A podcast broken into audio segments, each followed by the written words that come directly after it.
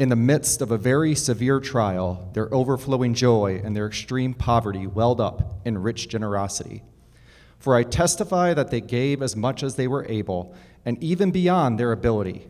Entirely on their own, they urgently pleaded with us for the privilege of sharing in this service to the Lord's people. And they exceeded our expectations. They gave themselves first of all to the Lord, and then, by the will of God, also to us. So we urge Titus, just as he had early ma- earlier made a beginning, to bring also to completion this act of grace on your part. But since you excel in everything, in faith, in speech, in knowledge, in complete earnestness, and in the love we have kindled in you, see you also excel in this grace of giving. I am not commanding you, but I want to test the sincerity of your love by comparing it with the earnestness of others. For you know the grace of our Lord Jesus Christ, and though he was rich, yet for your sake he became poor, so that you through his poverty might become rich. And here is my judgment about what is best for you in this matter. Last year you were the first not only to give, but also to have the desire to do so. Now finish the work so that your eager willingness to do it may be matched by your completion of it, according to your means. For if the willingness is there, the gift is acceptable according to what one ha- has, not according to what one does not have. Our desire is not that others might be relieved while you are hard pressed, but there might be equality. At the present time, your plenty will supply what they need, so that in turn, their plenty will supply what you need. The goal is equality. As it is written, the one who gathered much did not have too much, and the one who gathered little did not have too little. Thank you so much. We're going to dive in with some prayer. I invite you guys to pray with me now. Heavenly Father, Lord, you're a good God. Lord, you're a God who wants to be in control of all of our lives. Lord, and as we continue through this series, Operation Refresh, looking at the different aspects of who we are and how we operate, Lord, I pray, uh, I pray for your boldness. I pray for your uh, wisdom. I pray for your discernment as we look at finances today. Lord, we say this all in your Son's precious name. Amen. Again, guys, it's good to be with you. We are in a series called Operation Refresh. And we've been looking at different areas of our lives that from time to time need to be refreshed. And so we've talked about our emotions and we've talked about our mind. Next week, we're going to be talking about our community. And a couple of weeks, we're going to be talking about Sabbath. Right? Uh, and for me, this series has been pretty personal because as I'm trying to preach on these different topics, as I'm trying to do these different things, um, I'm uh, having to emotionally process them in my own life as well. Uh, but this this week, is the one I least want to talk about. Just completely, honestly, I don't like talking about money as a pastor. And the reason I don't like talking about money is because so many other pastors have done it poorly. As soon as I open up that door, I realize all the baggage that you have ever had, that I have ever had, when it comes to our money and God, comes with it. All right? This is a true story. It makes me laugh. So Mick's here today. Uh, Mick showed up at the church one week before I did. I think he was here one or two weeks before I showed up in person. And we went out and grabbed coffee. And we were talking about his previous church experience and some of the ministry that he was doing. Uh, and he's like, yeah, you know, I left my church. Uh, there was kind of like a, a straw that broke the camel's back. And I'm like, oh, what was that? He's like, my pastor showed up in a money suit. Literally a suit that had dollar bills on it, right? To talk about money. It's like, I don't think this is right, right?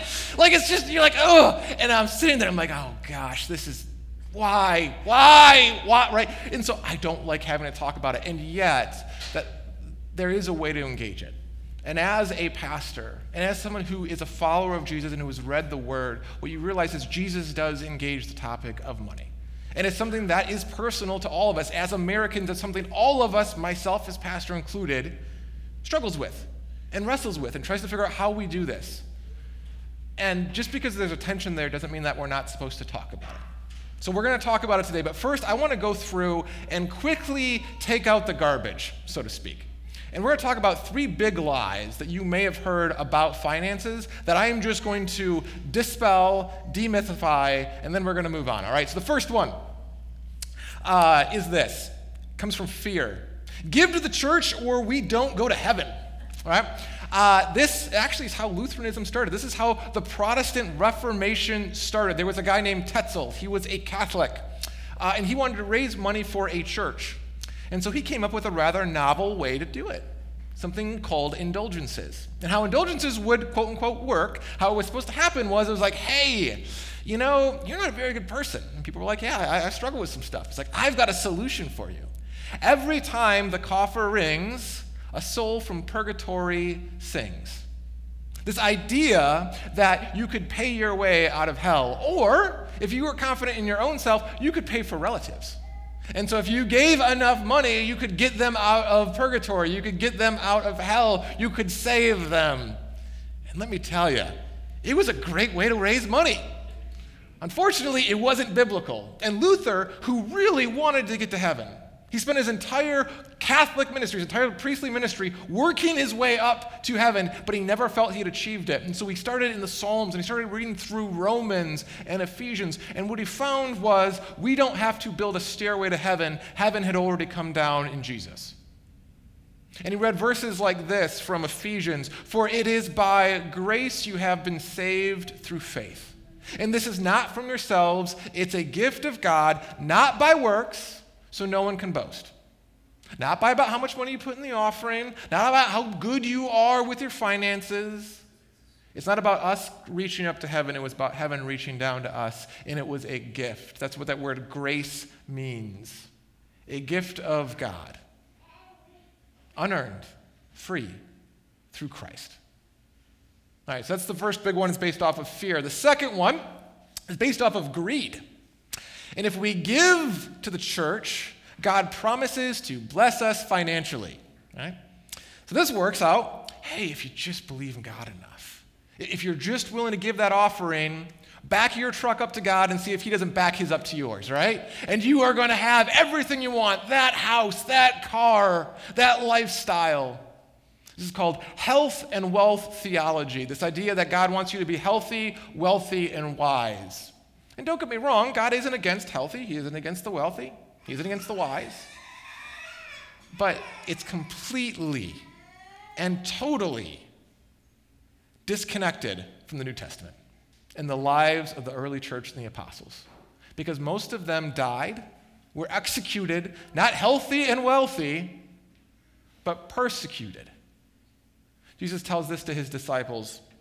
When Jesus had called the twelve together, he gave them power and authority to drive out demons and to cure diseases. And then he sent them out to proclaim the kingdom of God and heal the sick. This is some good stuff, right? This is the mission of the church.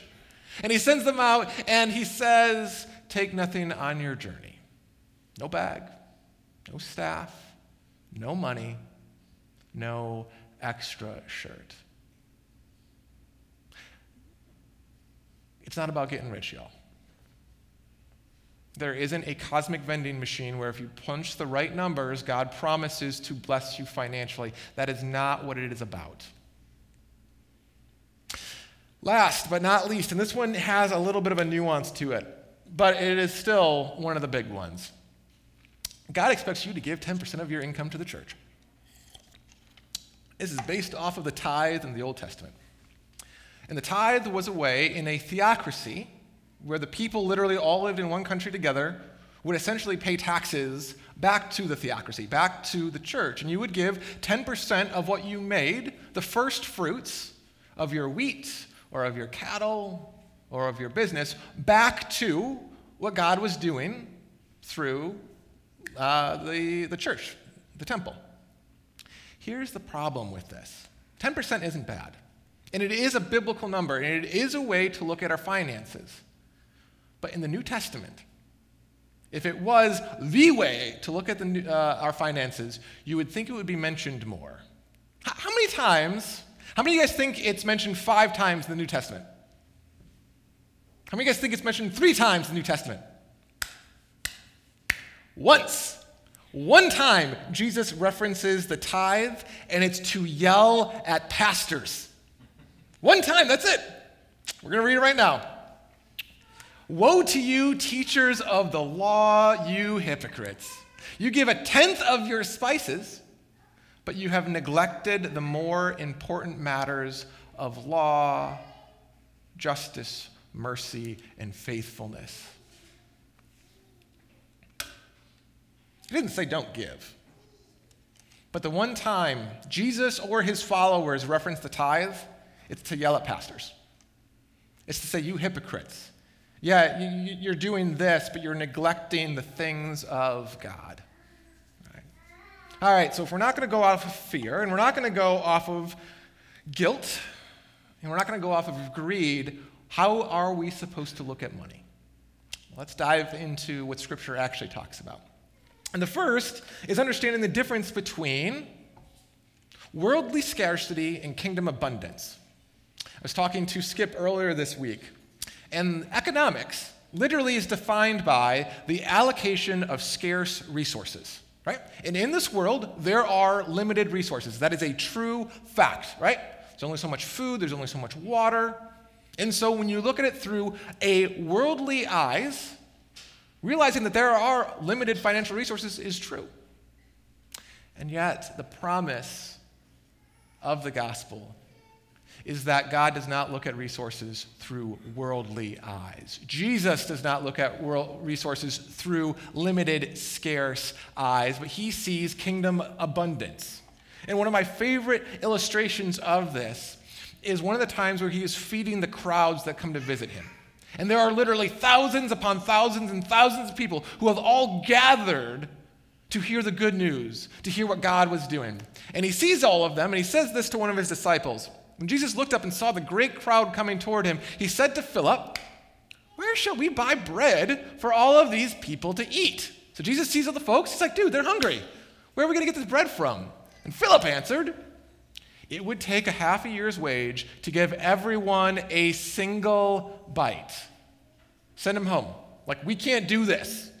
Limited resources here." And then they bring to him this child, and I love it, because it's essentially like his kid's lunch, right? But here's a small boy with five small barley loaves and two small fish, but how far will that go among so many? Worldly scarcity. We got a couple fish, we got these really tiny loaves of bread, but we have thousands of people to feed. It's not going to work, Jesus. Worldly scarcity. So what does Jesus do? But Jesus said, "Have the people sit down." Then Jesus took the loaves, gave thanks, and distributed to those who were seated as much as they wanted. Finishes, and they collect twelve, low, twelve baskets of bread, five baskets of fish. Worldly scarcity versus kingdom abundance. The second is personal ownership versus kingdom stewardship. Now, this one does get a little bit of a raw nerve, because we look at our finances like our finances, my finances. I worked there. I did the overtime. I got the degree. I did the job interview. I've poured my blood, sweat, and tears. And in America, we really like our stuff. I, I really like my stuff. And so I can look at it through the lens of, this is mine. But when you look and read through the narrative of Scripture, what we realize is that we don't own anything. In God's eyes, we are stewards. We are stewards who are blessed with gifts and opportunities and finances to be a blessing. It's meant to be a good thing. It's, it's the Garden of Eden, right? God places us in the garden to steward, to manage this world, this playground that he made. And then he gives us these gifts that we can be better stewards of it. This is a good thing that we get backwards in our mind. And as long as we are playing from an idea of ownership, I own this, you don't, you're missing how God sees the world and the opportunity God is giving you to be a part of what he is doing here in his kingdom. Things like building playhouses, going on mission trips, teaching kids how to sing or act or write their own stories. Right. This is from Matthew. Again, Jesus says, the kingdom of heaven, and this is not, by the way, the future. He's not saying one day in heaven. He's talking about the kingdom of God, right? Uh, Our Father who art in heaven, hallowed be thy name. Thy kingdom come, thy will be done. Where? On earth as it is in heaven, right? So, so God's reign will be like this. Uh, it will be like a man going on a journey. And he called his servants, and he entrusted them with his wealth. To one he gave five bags of gold, to another two bags of gold, and to another one, each according to their ability. God gives us blessings, both financially and otherwise, to be stewards. He entrusts us with his assets, and he entrusts us with a purpose. This is the last one. Personal charity versus kingdom investment. Uh, a couple days ago, I got emailed by Wikipedia. And the reason why I got emailed was because five years ago, uh, they were doing one of their fundraising campaigns. And they're like, can you donate three to five dollars in this like massive fundraising campaign they do every year? And I'm like, you know what? I like Wikipedia.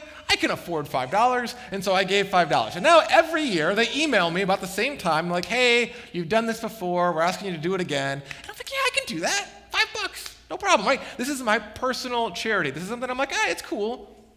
But, but I don't think about it after that. Right, it's five dollars. Who cares? Right, my life has not changed at all. And yes, I participated in something good, I hope. But it's my personal charity. It, it's not an investment. And what we see in Scripture is that God is much more interested, uh, interested in us investing in the kingdom, in investing in what he is up to. And that isn't just to the church, y'all. It's bigger than that. And you guys naturally already do this. You make investments in your kids, right? You want to set them up for success. You make investments in your home. You make investments as we head towards retirement, right? We make investments in everything. And what God is saying is when we think about our money, how are we not thinking through personal charity, these one-off, as I so feel moved? Guess what? My feelings lie to me a lot. And if I'm really honest, my feelings about money lie to me a ton. But to turn it into saying, no, how am I investing in the kingdom, investing in what God is doing here and now? That's the sweet spot. That's where we get excited. That's where we get to participate in the kingdom and what God is doing locally in and through both the church, but us as individuals as well. And that's why that um, reading continues on. After a long time, the master of those servants returns, and he settled accounts with them. The man who had received five bags of gold brought the other five. Master, you entrusted me with five bags of gold. See, I've gained five more. His master replied, well done, my good and faithful servant. You have been faithful with a few things. Now I will put you in charge of many things. The kingdom of heaven is like a God who entrusts his mission to his church. And that mission comes in different ways, and those assets come in different uh, medians. And then he says, I want you to participate in this. I want you to put all of yourself into this, to be a part of the kingdom in a different way, to share in your master's happiness is how that parable ends, because God wants us to be a part of what he is open to and what he is doing, and see the beauty and the strength of a world and people restored. And y'all, we, we need a world and people restored right now.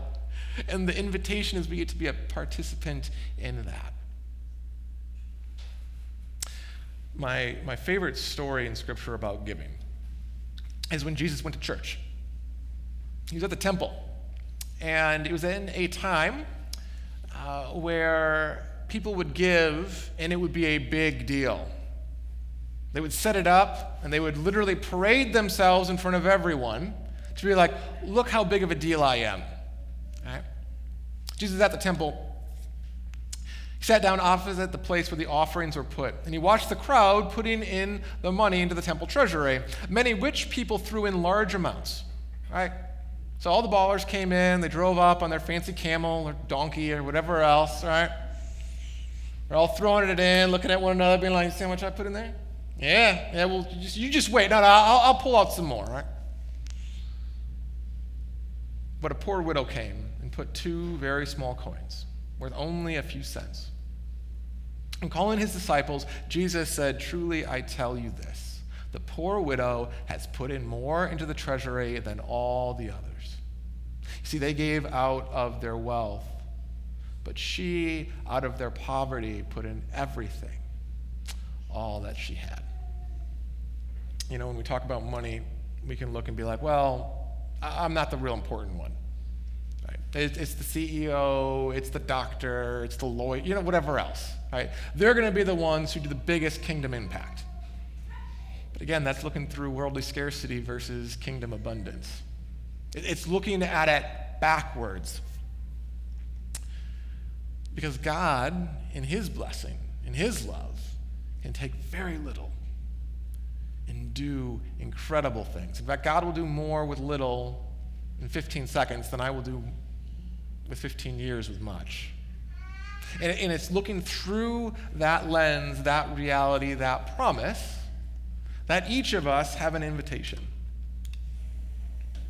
I, I don't know where you are each at individually with generosity and investing in the kingdom.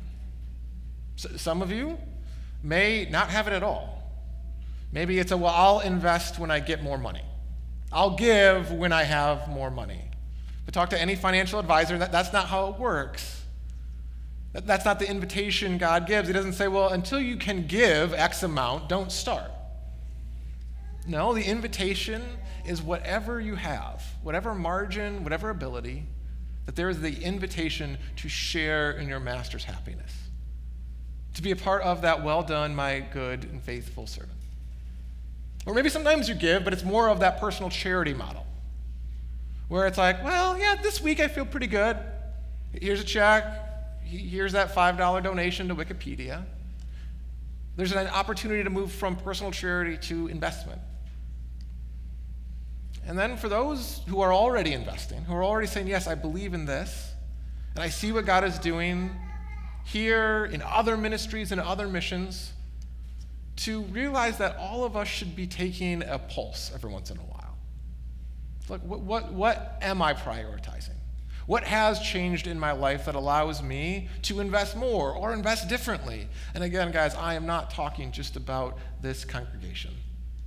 Because believe it or not, this is going to sound scandalous to say, God does things outside of Axe Church Leander.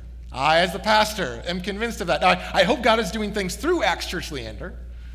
And I hope that the investments that our congregation makes are paying a dividend. And I am seeing those dividends. I believe in what I am doing. I believe in what we are doing. But, but it's bigger than just here. The kingdom is bigger than just here, and the invitation is bigger than we typically give it credit for. And it is with that that we talk about our finances. I'm going to invite Tanner up. Uh, we're going to have some time to reflect and to pray. Uh, our kids are going to come back, and then we will celebrate the Lord's Supper. But I invite you to pray with me now. Heavenly Father, um, finances are difficult. Lord, and every single person in this room, every single person on this live stream, Lord, we have distorted ideas and feelings and patterns when it comes to our finances. Lord, we think they give us protection. Uh, we make choices that trap us into financial strongholds. Lord, uh, we've bought into lies, whether it's greed or fear or guilt. Lord, we realize that the patterns that we have took decades and generations to create, and they're not going to be solved overnight. They're not going to be solved with a single message, and yet there is an invitation of grace, of good news. Lord, as you wrote to the church in Corinth, the grace of giving, the gift of giving, to be able to invest in your kingdom as you have called us as your church. Lord, we say this all in your Son's precious name. Amen. And we continue our worship.